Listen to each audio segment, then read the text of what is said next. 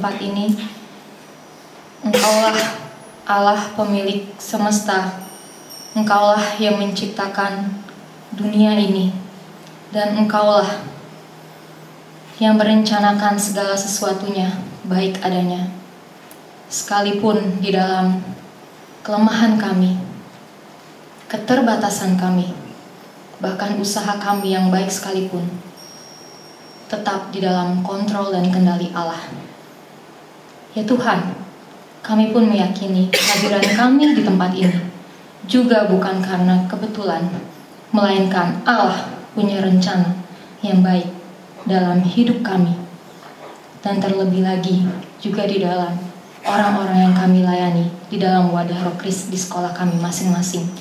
Dan saat ini kami ya Tuhan, ingin kembali belajar kebenaran firman Tuhan Tolong kami untuk bisa sama-sama menghayati serta memahami apa yang menjadi kehendak Allah di dalam hidup kami. Dan tolong kami juga ya Tuhan, di tengah-tengah kelelahan fisik kami, kami bisa tetap fokus dan juga bisa belajar meneladani tokoh Daud dan juga mengetahui hal-hal yang akan Tuhan kerjakan di dalam hidup kami berdasarkan setiap kebenaran firman yang kami pelajari. Kami menyerahkan hidup kami ya Tuhan, menyerahkan hati dan pikiran kami. Dan berkuasalah di tempat ini ya Tuhan. Dan berkuasalah di dalam hati dan pikiran kami. Di dalam nama Tuhan kami, Yesus Kristus, Juru Selamat kami yang hidup, kami sudah berdoa. Amin. Ya, selamat malam. Ya, perkenalan singkat dulu ya. Untuk nama, saya Kak Ike, staf siswa Perkantas Jakarta. Itu aja ya, nanti perkenalan selanjutnya ya. ya, uh, sebelum kita uh, memasuki pembacaan firman Tuhan, ada sebuah video yang minta tolong panitia bisa diputar sekarang atau tidak? Then David's question was reported to King Saul, and the king sent for him. Don't worry about a thing. I'll go fight this Philistine. Don't be ridiculous. There's no way you can go against this Philistine. You are only a boy. And he has been in the army since he was a boy. But David persisted. I have been taking care of my father's sheep. When a lion or a bear comes to steal a lamb from the flock, I go after it with a club and take the lamb from its mouth. If the animal turns on me, I catch it by the jaw and club it to death. I have done this to both lions and bears, and I'll do it to this pagan Philistine too, for he has defied the armies of the living God. The Lord who saved me from the claws of the lion and the bear will save me from this Philistine. Saul finally consented. All right. Go ahead. And may the Lord be with you. Then Saul gave David his own armor a bronze helmet, and a coat of mail. David put it on, strapped the sword over it, and took a step or two to see what it was like, for he had never worn such things before. I can't go in these. I'm not used to them. So he took them off again. He picked up five smooth stones from a stream and put them in his shepherd's bag. Then armed only with his shepherd's staff and sling, he started across to fight Goliath. Goliath walked out toward David with his shield bearer ahead of him, sneering in contempt at this ruddy faced boy. Am I a dog that you come at me with a stick? And he cursed David by the names of his gods. Come over here, and I'll give your flesh to the birds and wild animals. You come to me with sword, spear, and javelin, but I come to you in the name of the Lord Almighty, the God of the armies of Israel, whom you have defied. Today, the Lord will conquer you, and I will kill you and cut off your head. And then I will give the dead bodies of your men to the birds and wild animals, and the whole world will know that there is a God in Israel. And everyone will know that the Lord does not need weapons to rescue his people. It is his battle, not ours. The Lord will give you to us. As Goliath moved closer to attack, David quickly ran out to meet him.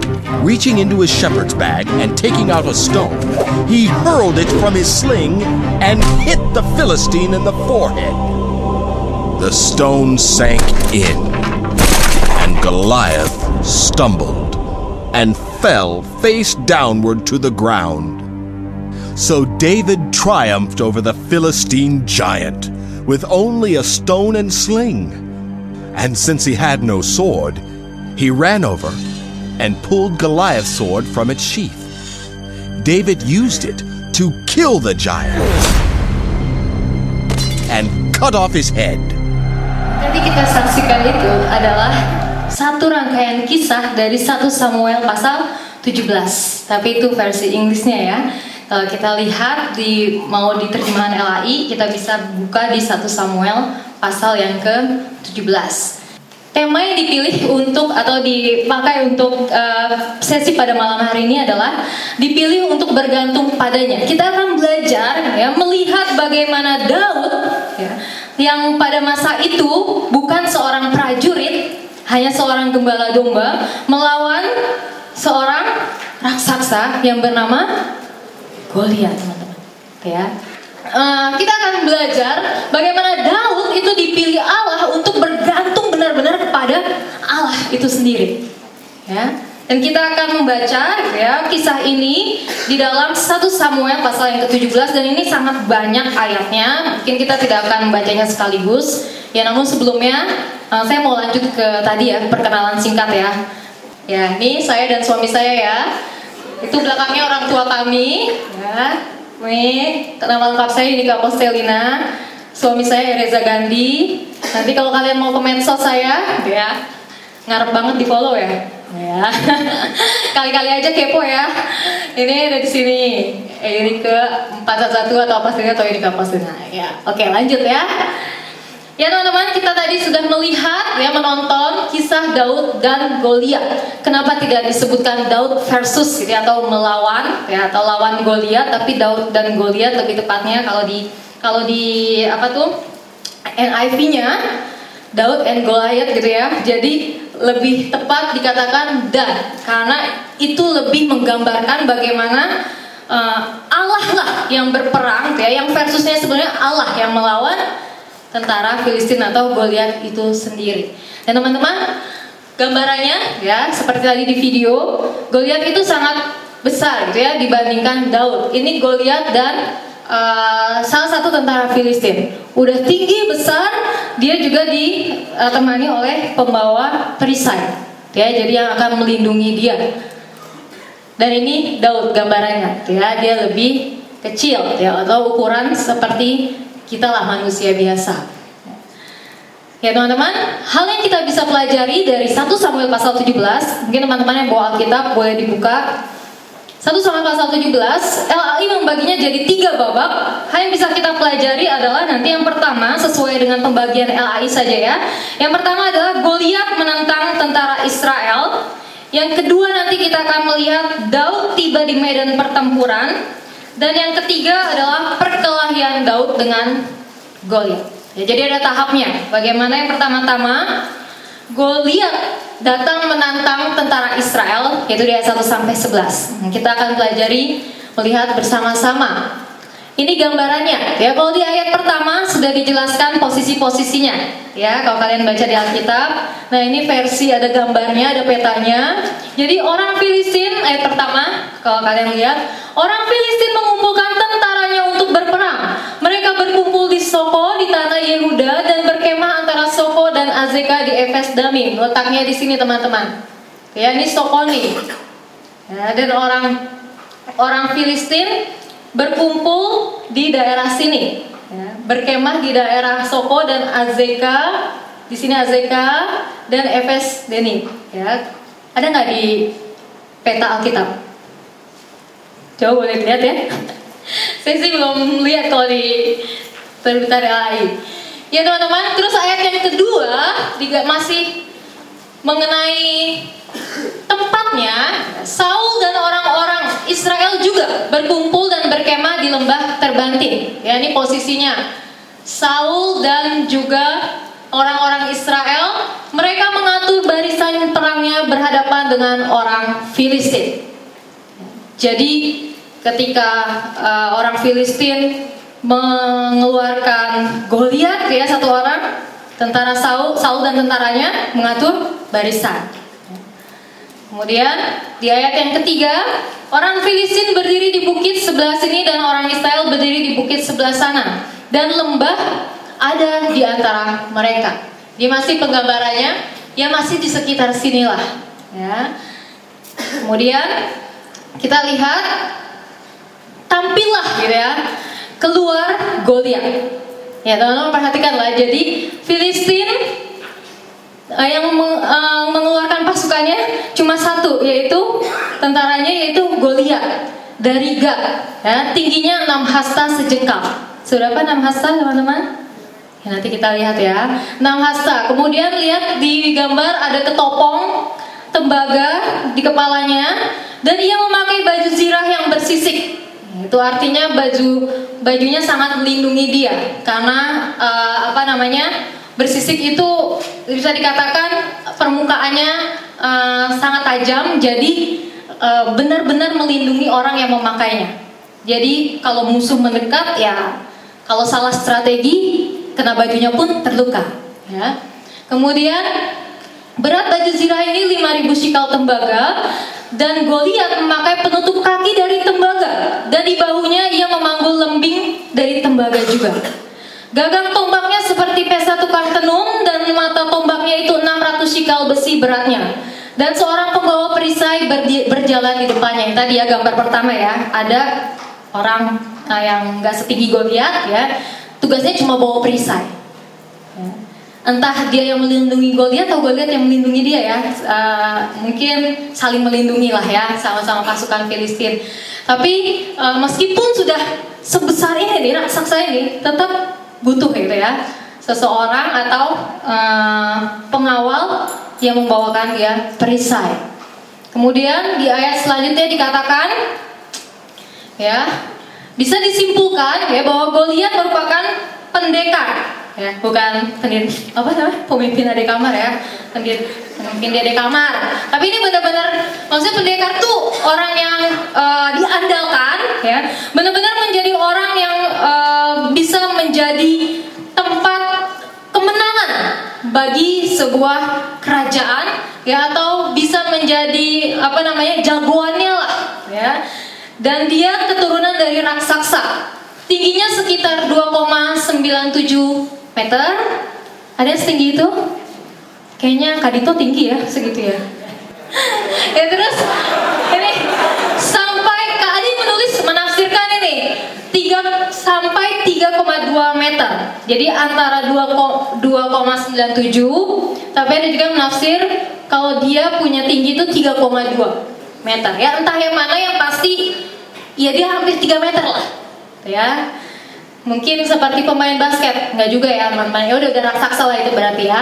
Kemudian pakaiannya kalau kita lihat timbang-timbang kalau dikilogramkan, beratnya sekitar 56,7 atau sekitar 57 kilogram. Ketopong tembaga, penutup kaki tembaga itu tadi juga disebutkan di ayat 56. Senjatanya itu atau berat mata tombaknya itu sendiri adalah 7 kilogram eh 6,8 atau di, bisa dibulatkan dari menafsir juga 7 kilogram. Kemudian dia juga membawa pedang dan Goliat ini teman-teman merupakan prajurit sejak muda. Ya, jadi kebayang ya betapa hebatnya Goliat, ya, betapa luar biasanya Goliat kalau dia maju ke medan perang. Ya. Belum apa-apa gitu ya, lawannya aja udah ciut ya, udah takut, udah ngeri gitu ngeliat hal atau ngeliat pribadi Goliat itu yang berdiri depannya yang sangat-sangat tinggi ya, dan senjatanya sangat-sangat lengkap. Ya. Dan mari kita lihat Goliat ini ya, ia berdiri dan berseru ya, kepada barisan Israel. Di ayat 8 katanya, "Mengapa kamu keluar untuk mengatur barisan perangmu?" Ya. Pertanyaan Goliat ini memaksudkan karena dia itu sendiri berhadapan dengan Israel. Kok Israel keluarin banyak orang? ya? Nggak imbang dong ya? Jadi bukankah dikatakan bukankah aku seorang Filistin dan kamu adalah hamba Saul? Jadi menurut Goliat ya pilihlah bagimu seorang dan biarlah ia turun mendapatkan daku. Jika ia dapat berperang melawan aku dan mengalahkan aku menjadi hambamu maksudnya adalah Filistin maksudnya Goliat adalah satu lawan satu ya Menurut teman-teman ada yang berani nggak? Kalau udah nonton tadi videonya ada ya Daud ya. Ya kalau sebelum ada Daud tidak ada yang berani teman-teman ya. Bahkan Goliat menawarkan gitu ya, kalau dia kalah, Goliat sendiri nih yang kalah, yang mereka akan Filistin akan menjadi hamba dari orang-orang Israel.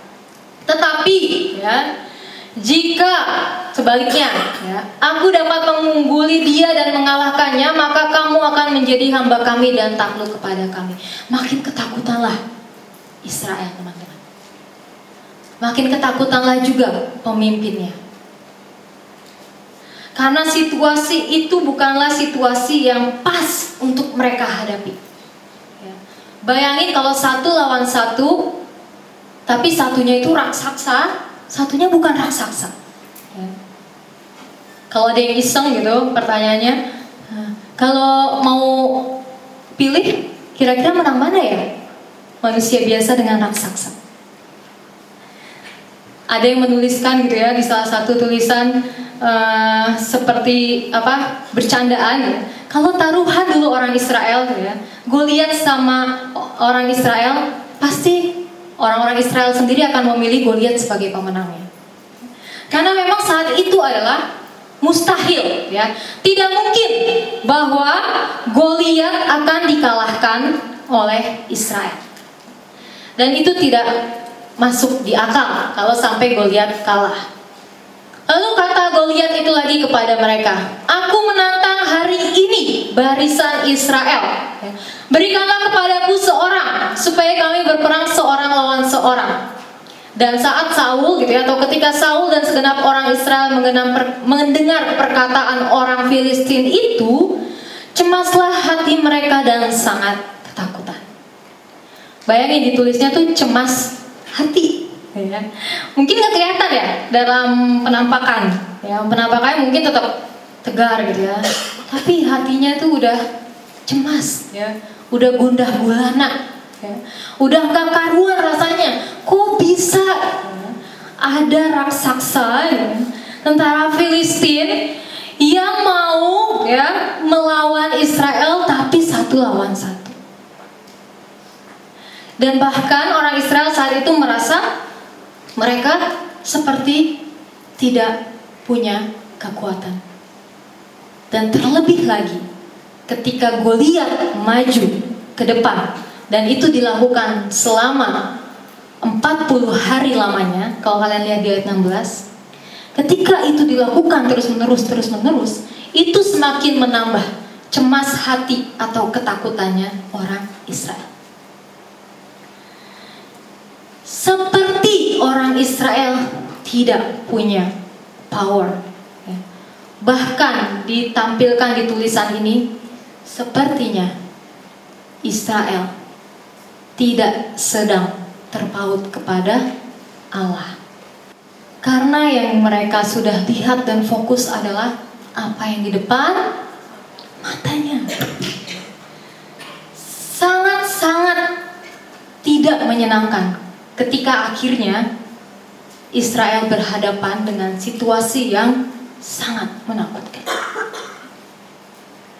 Padahal teman-teman, ya, kalau kita tahu sejarah Israel, Tuhan sudah sering berperang ya, dan memenangkan peperangan Israel dengan kekuatan Allah sendiri. Tetapi ketika ada situasi yang menakutkan tuh ya. Dan itu berulang kali ya. 40 hari bayangin ya. Sebulan lebih dari 10 hari. Sebulan lebih 10 hari ya teman-teman. Itu terus-menerus terjadi terus-menerus terjadi terus-menerus terjadi.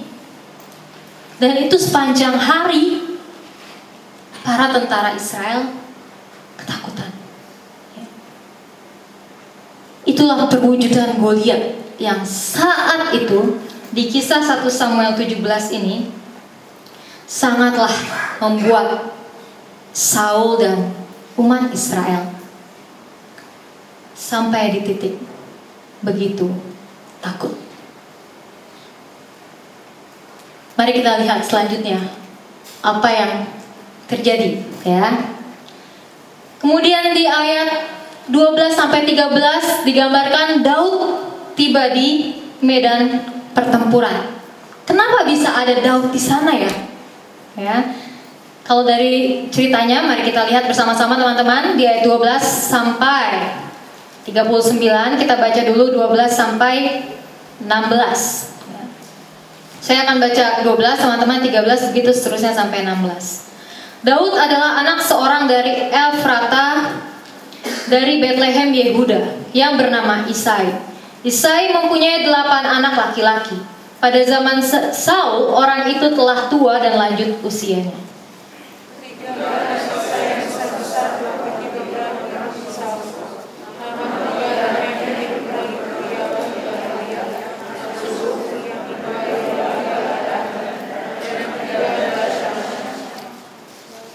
Daudlah yang bungsu, jadi ketiga anak yang besar-besar itu pergi mengikuti Saul.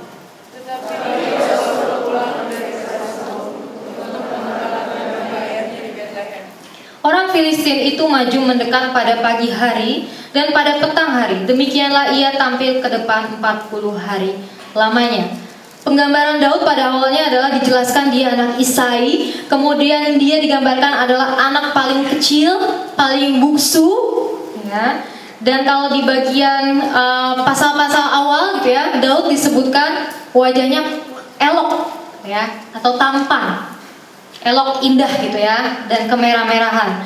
Dan di ayat 17 dikatakanlah Isai berkata kepada Daud anaknya itu Ambillah untuk kakak-kakakmu berti gandum ini seeva dan roti yang sepuluh ini. Bawalah cepat-cepat ke perkemahan kepada kakak-kakakmu. Jadi kenapa Daud ada di medan pertempuran teman-teman? Ketika saat itu Daud yang adalah seorang anak Isa yang paling bungsu, yang tugasnya menggembalakan domba, yang tidak ikut berperang dengan kakak-kakaknya, dia sedang dimintai pertolongan oleh ayahnya membawakan makanan kepada kakaknya di medan pertempuran. Ya. Karena itulah akhirnya Daud mendengar apa yang Goliat katakan di medan pertempuran. Ya. Daud mendengar dengan jelas apa yang Goliat katakan terkait dengan keberaniannya untuk melawan orang Israel dan Goliat juga dilihat dan didengar oleh Daud, dia itu menghina Allah Israel. Dengan itulah ya, karena itulah Daud tidak bisa tinggal diam dan pada akhirnya dia memutuskan untuk terlibat dalam peperangan. Bagaimana prosesnya? Ya. Ini tadi ya ciri-cirinya Daud masih muda kemerah-merahan dan elok parasnya. Ya, kemudian dia memakai pakaian yang biasa-biasa saja dan dia tidak pernah memakai pakaian prajurit. Dan Daud tidak bisa tinggal diam mendengar Goliat men mengata-ngatai gitu ya atau mencaci Allahnya atau Allah Israel. Jadi saat itu ketika Daud tiba di medan pertempuran, Kakak-kakaknya heran sih sebenarnya. Kenapa dia di situ? Tapi uh, jelas itu ya tujuan Daud ingin memberikan membawa bekal. Tetapi uh, saat itulah terdengar perkataan Goliat di telinga Daud. Mari teman-teman kita kembali melihat ya rangkaian ceritanya di ayat 20 sampai ke kita sampai ke bagian 39. Saya baca yang 20, teman-teman ayat yang ke-21 begitu seterusnya. Lalu Daud bangun pagi-pagi ditinggalkannya lah kambing dombanya pada seorang penjaga, lalu mengangkat muatan dan pergi seperti yang diperintahkan Isai kepadanya. Sampailah ia ke perkemahan ketika tentara keluar untuk mengatur barisannya dan mengangkat sorak perang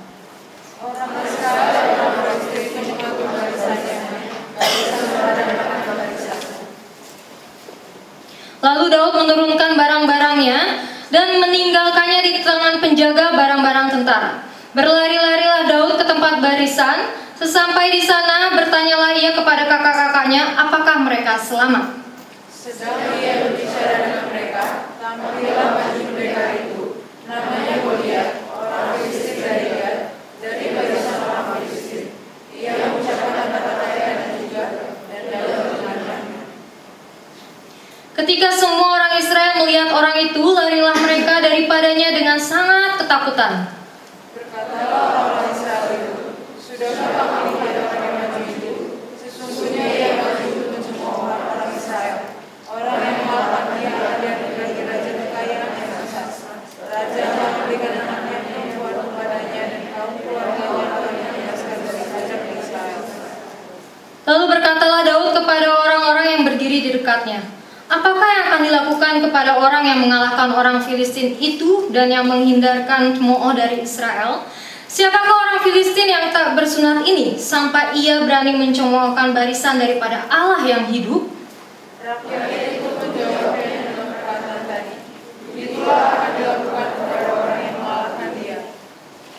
Ketika Eliab kakaknya yang tertua mendengar perkataan Daud kepada orang-orang itu, bangkitlah amarah Eliab kepada Daud sambil berkata, Mengapa engkau datang? Dan pada siapakah kau tinggalkan kambing domba yang dua tiga ekor itu di padang gurun? Aku kenal sifat pemberanimu dan kejahatan hatimu. Engkau datang kemari dengan maksud melihat pertempuran. Tetapi jawab Daud, apa yang telah? Hanya saja. Lalu berpalinglah ia daripadanya pada orang lain dan menanyakan yang sama. Dan rakyat memberi jawab kepadanya seperti tadi.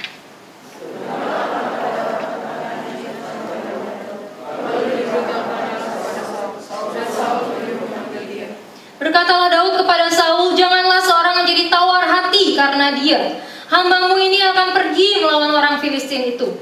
Tetapi Saul berkata kepada Daud, tidak mungkin kau dapat menghadapi orang Filistin itu untuk melawan dia. Sebab kau masih muda, sedangkan dia sejak dari masa mudanya. Tetapi Daud berkata kepada Saul, Hambamu ini biasa mengembalakan kambing domba ayahnya. Apabila datang singa atau beruang yang mener- menerkam seekor domba dari kawanannya, Maka aku mengejarnya, menghajarnya dan melepaskan sebaiknya dari mulutnya.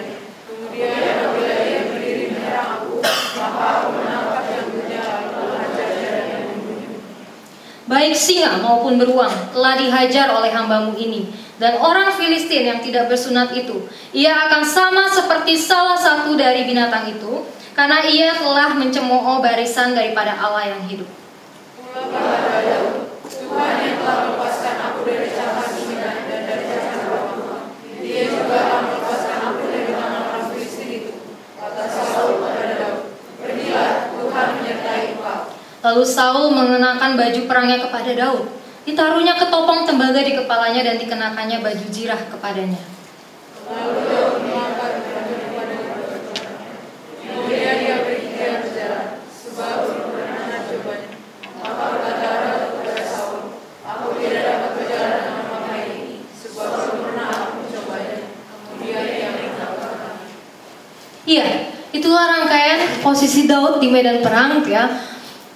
Ketika dia bertanya, ketika dia melihat Goliat, dia bertanya pada orang-orang di sana. Dan ketika bertemu kakaknya, dia malah di cemooh gitu ya. Untuk apa kamu datang? Kamu itu malah dikatakan punya maksud jahat ya, hanya melihat atau menonton pertempuran. Tetapi Daud meyakini bahwa yang Goliat katakan itu itu adalah cemooh bagi Israel dan Allah Israel. Daud bisa melihat sisi bahwa Goliat itu mencemooh Allah Israel. Dan itu yang menjadi fokus semangatnya Daud untuk mau maju melawan Goliat.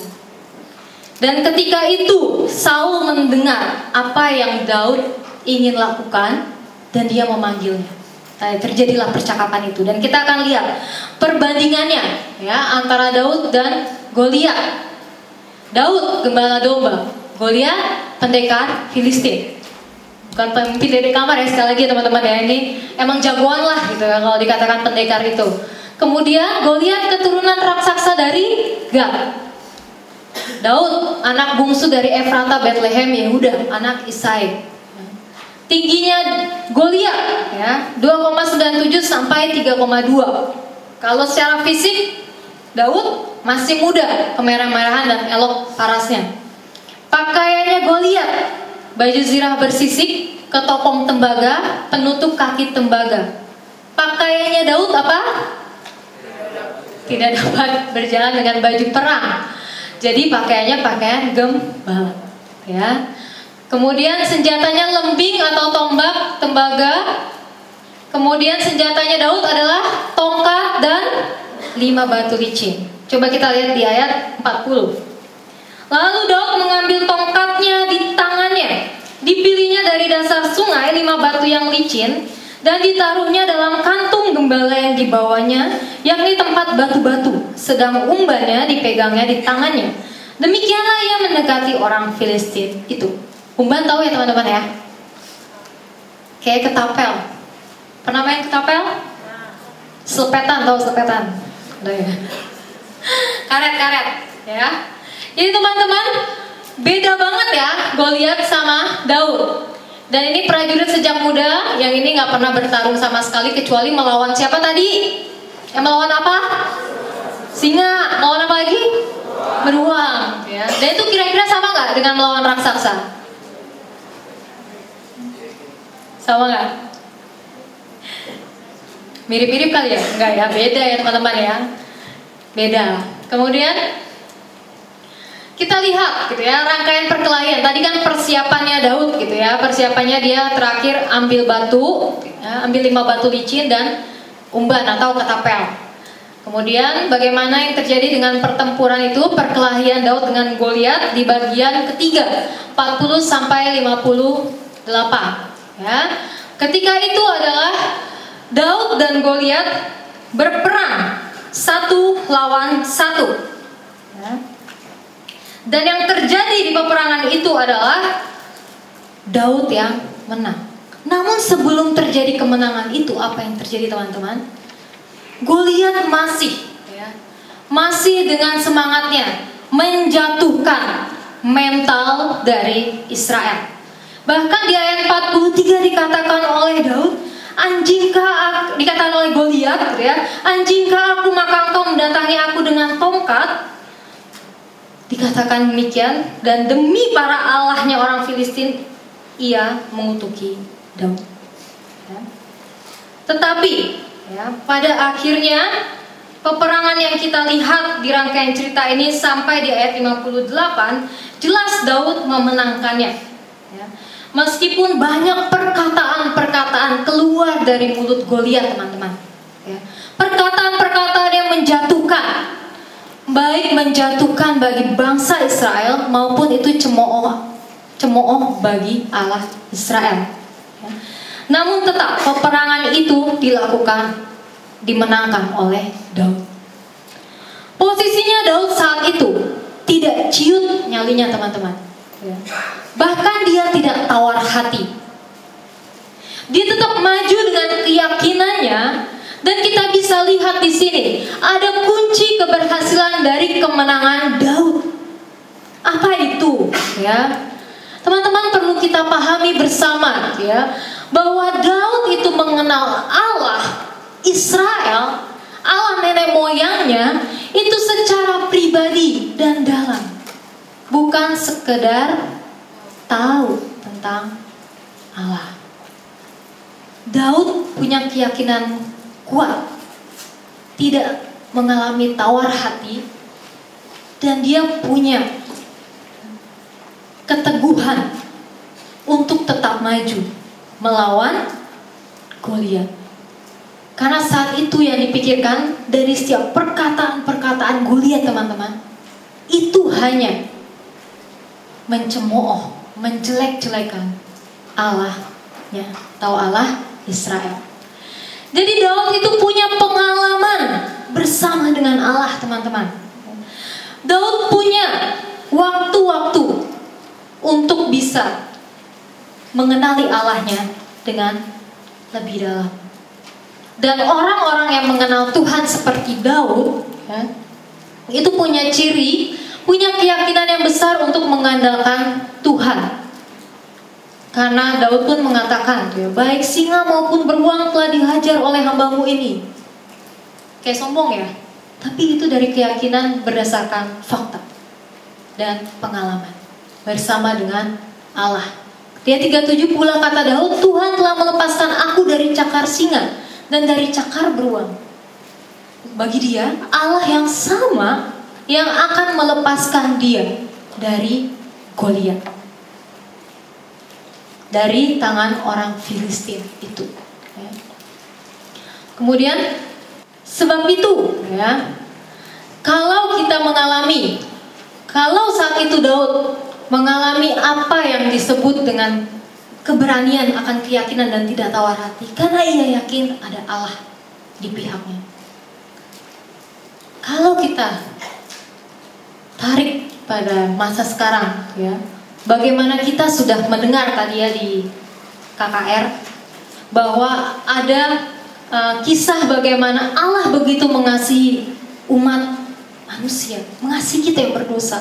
Dia tidak menyayangkan anaknya yang tunggal untuk akhirnya kita bisa bersama-sama dengan Allah. Dan karena kematian Kristus, tidak ada yang bisa memisahkan kasih, tidak bisa memisahkan kita dari kasih Kristus. Bahkan dari penindasan, kesesakan, penganiayaan, kelaparan, telanjang atau bahaya atau pedang. Kalian bisa baca semuanya itu di Roma. Jadi teman-teman, saat itu memang belum ada kisah Kristus di dalam kisah Daud. Tetapi Daud yakin Allah yang dia percaya itu Allah lah yang melindunginya, yang tidak membuat dia tawar hati asal kita percaya. Dan teman-teman, gambarannya adalah Daud yang begitu kecil di hadapan raksasa yang begitu besar, tapi Daud meyakini ada Tuhan yang lebih besar. Ya. Di hadirat Tuhan kita sebenarnya dapat menilai mengukur permasalahan itu dalam ukuran yang sebenarnya. Bukan karena ketakutan-ketakutan kita kita mempertimbangkan untuk maju, tapi melainkan kita mempertimbangkan ada Allah yang besar yang akan menyertai, maka kita maju. Itulah yang dilakukan Daud. Daud bukan melihat Goliatnya yang besar itu, tapi Daud melihat fokus bahwa Goliat itu mencemooh Allah Israel. Jadi tetap yang menjadi fokus adalah Allah. Kemudian di dalam orang-orang yang mengenal Tuhan, orang-orang yang seperti ini memiliki hasrat yang besar untuk memuliakan Tuhan. Bahkan dikatakan oleh Daud dengan lantang tadi di video ya. Hari ini juga Tuhan, Tuhan diketik dengan huruf besar, Allah Yahweh akan menyerahkan engkau ke dalam tanganku dan aku akan mengalahkan engkau dan memenggal kepalamu dari tubuhmu. Teman-teman ini belum terjadi, tapi Daud punya keyakinan sekuat itu. Ya.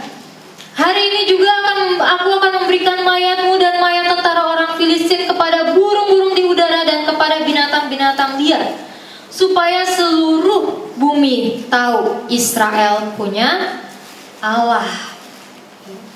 Dan supaya segenap umat atau jemaah ini tahu bahwa Tuhan menyelamatkan bukan dengan pedang dan bukan dengan lembing atau bukan dengan senjata. Sebab menurut Daud teman-teman, Tuhanlah yang mengendalikan pertempuran itu. Jadi Tuhanlah yang akan menyerahkan Goliat kepada Israel. Coba teman-teman bayangkan ya, keberanian yang begitu besar ini tidak muncul dalam sekejap. Itu ada pengalaman bersama dengan Tuhan yang sudah dilalui terus-menerus oleh Daud. Bayangkan teman-teman, Daud itu bukan seorang prajurit, tapi dia mau menjalani perannya sebagai seorang gembala domba. Peran sekecil apa pun, kalau kamu lakukan dan nikmati, seperti berjalan bersama dengan Allah, itu akan membentuk imanmu, membentuk kedewasaanmu, membentuk pengalamanmu, spiritualitasmu semakin intim bersama dengan Tuhan. Daud tidak eksis di medan pertempuran. Daud tidak eksis. Gak ada yang ngelihat pekerjaan gembala domba.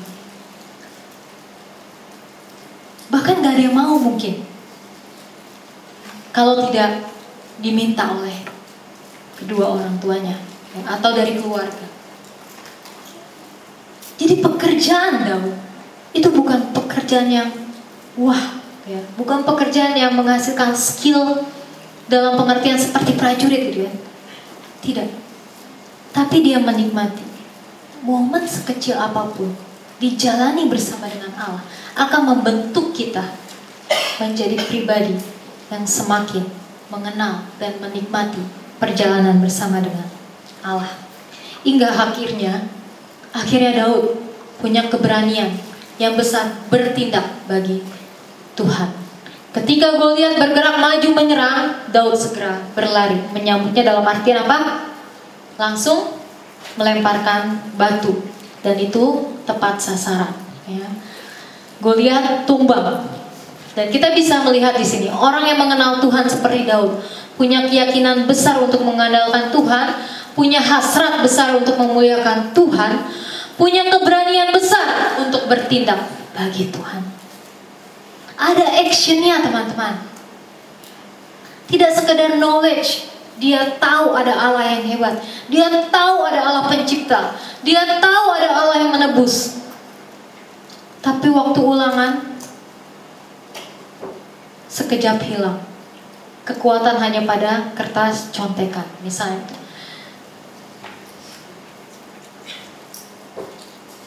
Teman-teman, orang yang punya keberanian, ya, keyakinan dan hasrat yang besar dalam Tuhan, punya action yang jelas bagi Tuhan.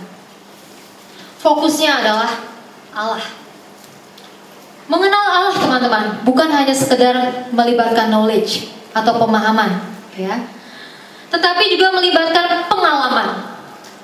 Coba bilang samping kanan kirinya, mengenal Allah bukan sekedar pemahaman, tapi pengalaman.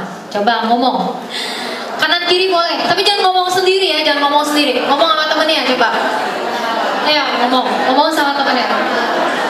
Mengenal Allah bukan sekedar pemahaman, tapi pengalaman teman-teman.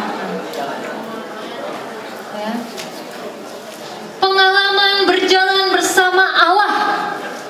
menghadapi situasi-situasi yang tidak memungkinkan atau raksasa-raksasa dalam hidup ini. Mungkin tidak ada raksasa yang benar-benar real di hadapan kita. Itu ya teman-teman ya. Kalian gak ketemu kan dengan orang bertubuh besar yang mengajak kalian berantem gitu ya? Siapa di sini tubuhnya paling besar? Iya.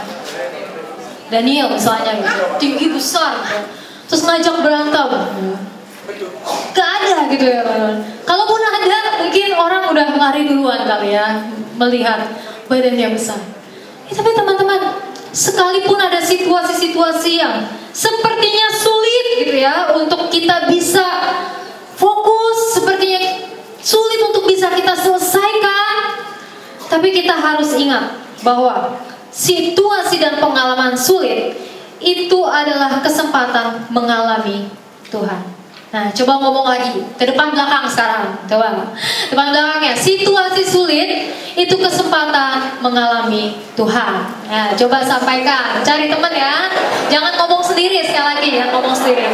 Situasi sulit kesempatan mengalami Tuhan. Ya.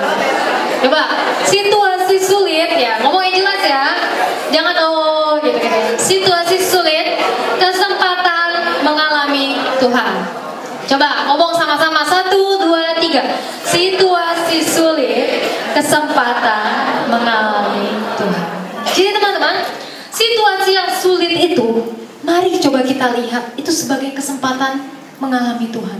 Jadi kita bukan fokus kepada masalah, tapi kita bisa fokus kepada Allah seperti Daud. Sekali lagi saya tanya gitu ya, misalkan apa yang membedakan orang Israel dengan Daud ya ketika Daud memenangkan pertandingan dengan Goliat itu yang pertama tadi adalah apa Daud mengenal Allah secara pribadi yang kedua adalah Daud memusatkan perhatiannya kepada Allah, bukan masalah.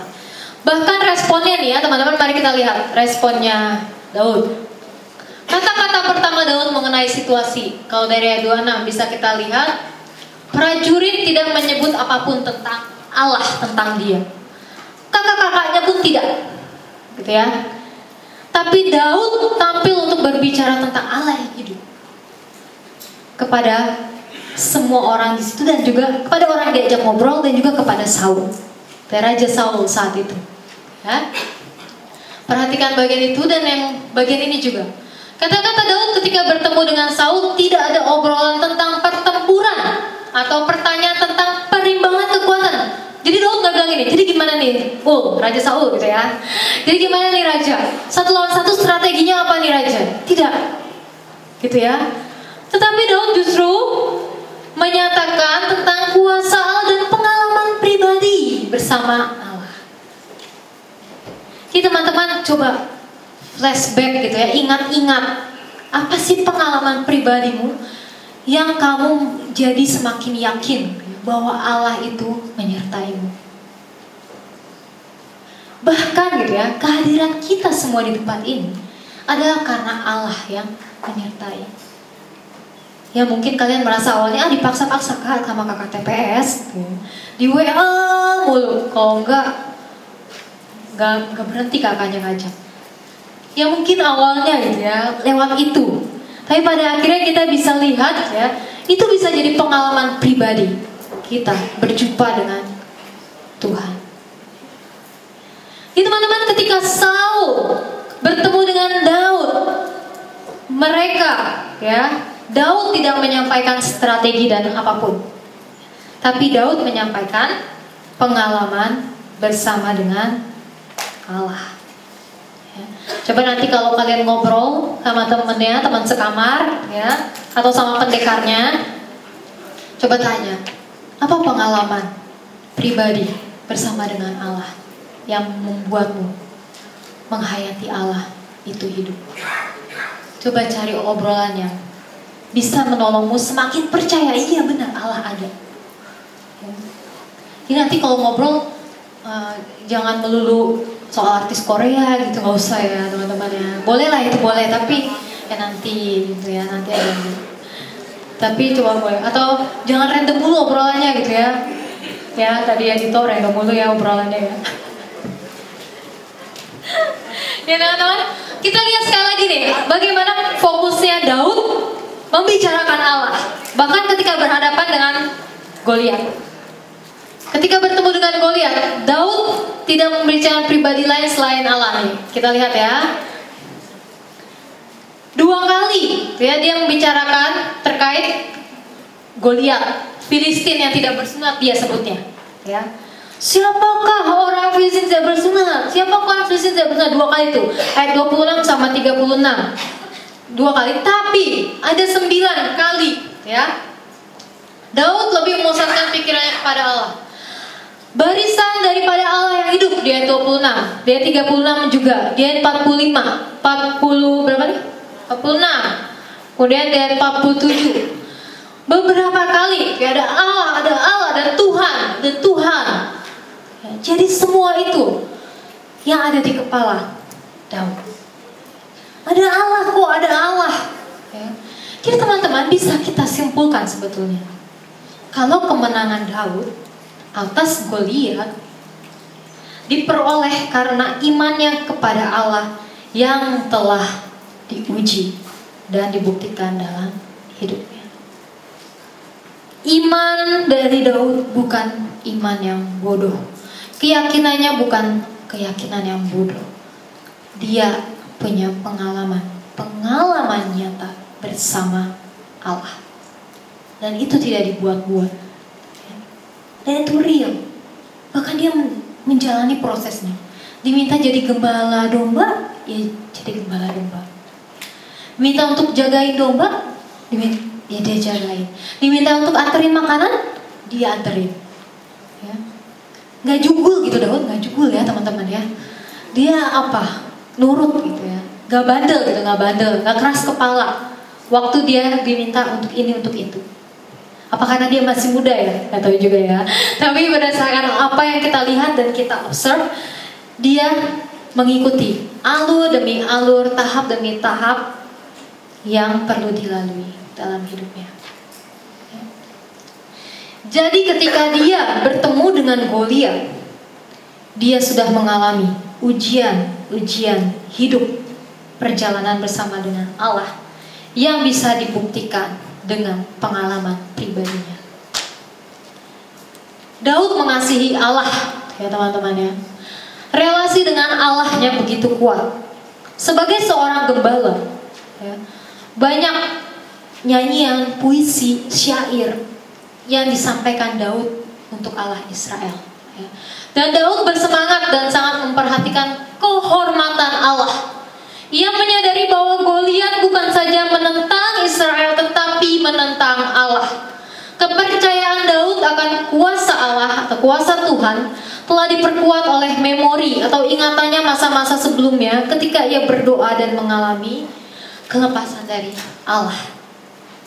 Banyak peristiwa demi peristiwa yang Daud alami sebagai wujud dia berjalan bersama dengan Allah. Dan yang terutama adalah relasinya begitu kuat dengan Allah. Daud tidak mengandalkan dirinya sendiri tetapi Allah dalam mengalahkan Goliat. Kemudian Roh Kudus atau Roh Tuhan pasti menolong orang-orang atau anak-anaknya yang mengandalkan Allah dalam situasi sesulit apa pun. Ya, coba ingatkan sebelah kanan kirinya, andalkan Allah dalam situasi apa pun. Coba. Ngomong-ngomong udah kenal kan sama sebelah kanan kirinya ya. Kalau nggak kenal, ya jadi teman-teman, mari teman-teman bersama-sama kita belajar dari kisah yang sederhana. Mungkin ini kisah kalian sudah dengar ya dari sekolah minggu. Ya, ibaratnya kalian udah pernah dengar gitu ya, Bapak Daud melawan Bapak Goliat misalnya gitu ya. Tapi ya memang kisah itu terus menerus menjadi kisah yang sama di Alkitab. Tetapi bagaimana menghidupi itu dari setiap situasi demi situasi hidup yang kita alami, itulah yang menjadi nilai penting dalam menghidupi firman Tuhan dan dalam melihat perjalanan kita bersama dengan Allah. Ingat teman-teman, Roh Kudus pasti bekerja di antara anak-anaknya yang mengandalkan Dia. Mari teman-teman kita bersama-sama mengingat dan merefleksikan setiap bagian yang pernah kita lalui dan alami. Dengan mengingat kisah ini Daud dan Goliat ya, atau Daud versus Goliat yang sebenarnya adalah Allah versus gitu ya fokus kepada Allah versus fokus kepada raksasa ya masa atau masalah ya. Dan mari kita ingat kembali bagaimana kisah hidup kita selama ini sampai kita di titik sekarang ini. Sampai kita di titik menjadi pengurus roh Kris. Calon pengurus roh Kris. Atau calon pelayan siswa. Di wilayah. Mari kita ingat dan refleksikan bersama. Hal-hal apa yang sebenarnya sulit untukmu bisa bergantung kepada Allah karena berbagai masalah yang ada. Hal-hal apa atau masalah apa yang kamu rasa itu membuatmu benar-benar sulit bergantung kepada Allah atau fokus kepada Allah. Masalah apa selama ini? Memang kisah ini sederhana, terkesan karena sering terdengar. Tapi ketika kita mengalami situasi demi situasi hidup, belum tentu ya sesederhana itu yang bisa kita lakukan, yaitu bergantung kepada Allah. Apa yang membuatmu merasa sulit bergantung kepada Allah? Teman-teman bisa pikirkan itu ya, 1 sampai 2 menit bisa dituliskan di bukunya masing-masing atau di ponselnya, ya, bisa diketik. Hal apa yang sebenarnya membuat kamu merasa sulit bergantung kepada Allah? Atau goliat-goliat apa yang membuat kamu, raksasa-raksasa apa yang membuatmu sulit akhirnya bergantung kepada Allah dan sulit fokus kepada Allah. Apakah masa depanmu jadi sulit untuk mengandalkan dan bergantung kepada Allah? takut kak kalau di roh Kris terus saya nggak dapat pacar kak nggak ada yang ganteng kak di roh Kris misalnya ya. nggak ada yang cantik kak kak kalau saya pelayanan terus sih kak saya nggak bisa dapat PTN kak dijamin itu kak masa depan kah? Masalah-masalah di rokris kah membuatmu sulit bergantung kepada Allah udahlah kak. Jemaatnya udah sulit banget diajakin kak buat rokris kak. Capek kak. Capek hati. Lelah kak lelah. Udahlah kak kan pelayanan udah di gereja. Ngapain juga di rokris masalah di rokris kah yang membuatmu sulit bergantung kepada Allah Gak bisa kak kelas 3 tuh galak banget, kelas 12 tuh galak banget, nggak bisa kak, nggak bisa diajak buat rokris, nggak usah, nggak usah. Karakter, karakter kah yang buat sulit bergantung pada Allah? Nggak bisa kak, saya nggak tahan sama orang ini, marah-marah mulu kak kerjanya. Apalagi yang ini kak, nangis mulu. Saya baru bilang ah, dia udah bercucuran air mata kak. Belum saya tegur, baru saya kasih pengantar kak.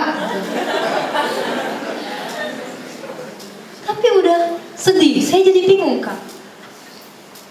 Apa yang membuatmu sulit bergantung kepada Allah? Masalah di rokis bisa bermacam-macam.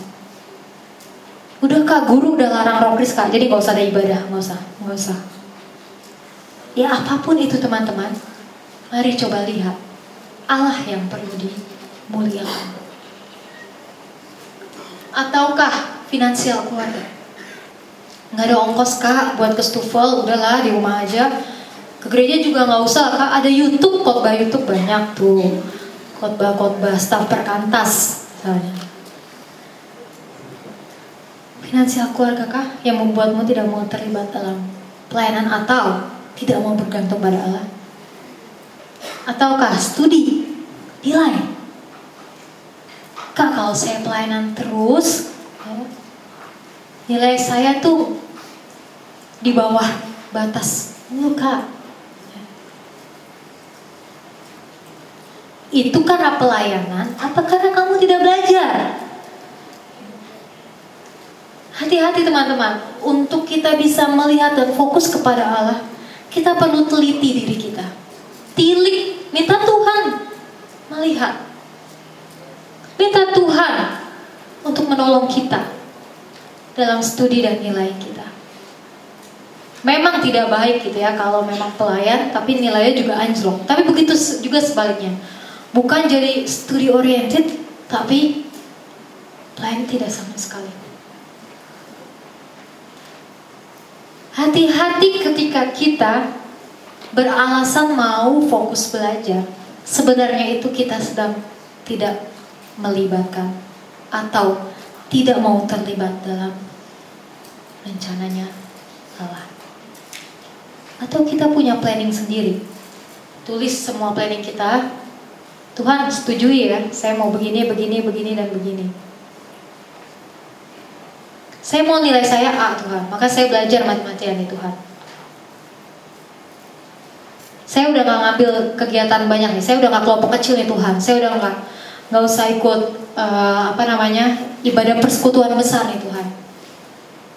Saya udah rajin belajar. Itu kamu sedang ketakutan seperti Israel atau sebenarnya sedang bergantung kepada Allah seperti Daud. Ya. Hal apa lagi? Masalah dalam diri tadi ya soal karakter. Takut dianggap jomblo seumur hidup kalau terlibat pelayanan Apalagi ada sekolah-sekolah tertentu ya, yang pengurus nggak boleh pacaran ya. Waduh. Jangan takut teman-teman ya. Masalah dalam diri pun banyak ya. Salah satunya juga kecanduan-kecanduan hal tertentu. Jadi tidak mau bergantung kepada Allah. Teman-teman, seorang pengkhotbah Baptist Church yang bernama Paul Wasser mengatakan, Seseorang dengan kecanduan apa pun, ya, rokok dan lain sebagainya, pornografi, itu semua bisa dipatahkan dengan kuasa Kristus. Asal dia menyadari itulah kelemahannya. Kalau merasa diri kuat dan berusaha terus-menerus dengan diri sendiri dengan diri sendiri dan tidak bergantung kepada Allah, itu akan sulit diatasi. Pengkhotbah yang berumur sekitar 60 tahun ini mengatakan, dia sudah bosan mendengar orang-orang mengatakan, saya Pak, saya sulit lepas dari rokok karena saya sudah sangat kecanduan. Pak, saya sulit terlepas dari pornografi karena saya sudah sangat kecanduan. Tapi apa jawab Pak Pendeta itu? Dia bilang, sebenarnya engkau terus-menerus mengatakan itu. Dan saya pun secara pribadi, sebagai manusia, muak dan tidak sanggup melepaskan. Tapi kamu belum sepenuhnya bergantung kepada Allah. Orang yang menyadari kecanduan luar biasa kepada hal-hal tertentu itu seharusnya semakin dia menyadari kelemahannya, semakin dia mau mendekatkan diri kepada Tuhan. Bukan malah sebaliknya. Karena jika sebaliknya, ya dia justru merasa dirinya sedang kuat. Tapi jika terus mendekatkan diri kepada Tuhan, terus ingat, terus berelasi dalam dengan Tuhan, intim dengan Tuhan, mau taat kepada kebenaran firman Tuhan. Itulah saat kita benar-benar menyadari kita lemah dan butuh bergantung kepada Teman-teman, ada banyak hal di dalam hidup kita yang membuat kita sulit bergantung kepada Allah. Dan permasalahan itu bisa berbeda-beda di dalam diri setiap kita.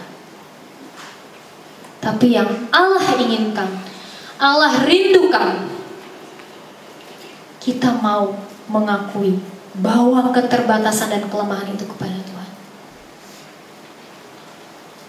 Bukan dengan kekuatan kita, melainkan hanya dengan kekuatan dari Allah. Mari kita ingat bersama-sama ini teman-teman.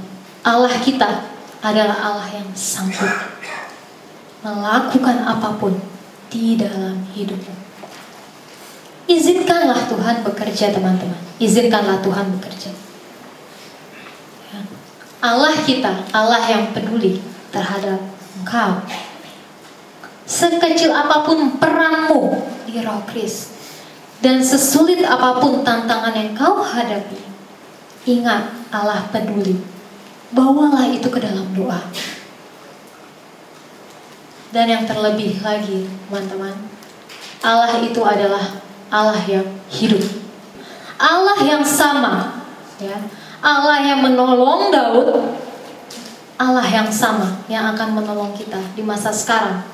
Di dalam peran kita sebagai pengurus, pengurus Roh Kris, pelayan di Roh Kris, ataupun di tengah keluarga kita, studi kita, itu Allah yang sama yang akan menolongmu. Bahkan engkau adalah pribadi yang sudah diselamatkan oleh Yesus Kristus.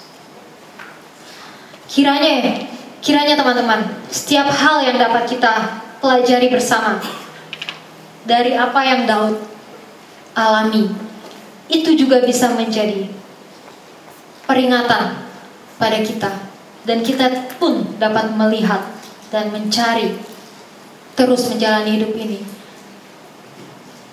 melalui kesempatan untuk mengalami Tuhan. Kiranya setiap hal yang sudah Tuhan izinkan terjadi dalam hidupmu, apa pun peranmu yang sudah Tuhan percayakan, dan apa pun yang sudah Tuhan ingin kalian kerjakan, jangan pernah sia-siakan itu. Jangan karena hanya masalah sepele, kamu mau mundur dari kepengurusan Rukris. Jangan karena tidak melihat teladan dari kakak kelas, kamu mau mundur dari kepengurusan Rukris. Jangan karena kesulitan demi kesulitan apa pun, kamu malah tidak bergantung kepada Allah. Mari menjadi pribadi yang hidupnya punya kesempatan untuk mengalami Tuhan. Mari menjadi pribadi yang hidupnya mau dibentuk oleh Tuhan. Seperti Daud yang hanyalah seorang gembala, namun dia mau mengikuti pembentukan-pembentukan Allah di dalam hidupnya. Sehingga imannya teruji benar bahwa dia memiliki Allah yang hidup. Mari kita bersatu dalam doa. Ya Tuhan, kami menyadari betapa lemahnya kami sebagai seorang remaja. Dan terlebih lagi, kami adalah manusia yang berdosa. Tolong kami ya Tuhan, di tengah setiap kelemahan kami, justru kami semakin mencari Engkau dan bergantung kepada Engkau. Di tengah setiap situasi kondisi, sesulit apa pun, kami tidak tawar hati ya Tuhan Tolong kami untuk bisa fokus kepada pribadi yang kami layani, yaitu Allah. Bukan kepada permasalahan yang kami hadapi. Tolong kami juga ya Tuhan untuk bisa meyakini bahwa Allah yang telah memanggil kami, Allah juga yang akan memperlengkapi dan menyertai kami. Seperti halnya Allah memperlengkapi dan menyertai Daud. Demikian juga Allah akan melakukan hal yang sama dengan kami. Tolong kami untuk bisa memiliki keyakinan yang teguh, memiliki iman yang kuat kepadamu ya Tuhan. Sehingga setiap situasi sesulit apa pun, kami bisa bergantung kepada Engkau. Menghadapi keluarga kami, menghadapi orang tua kami, menghadapi karakter kami sendiri, menghadapi teman-teman kami, menghadapi studi kami. Bahkan kami dengan berani ya Tuhan, bergantung pada Allah untuk masa depan kami. Tolong kami Tuhan untuk mensyukuri keberadaan kami di Rokris, bukan sekedar mengerjakan aktivitas, melainkan menolong spiritualitas kami semakin bergantung kepada Allah. Menyerahkan pribadi demi pribadi kepadamu, menyerahkan setiap kelemahan kami semua ya Tuhan kepadamu. Hanya Engkaulah yang dapat menolong dan akhirnya juga memampukan kami di dalam nama Tuhan kami yang hidup, Yesus Kristus, kami sudah berdoa. Amin. Aku.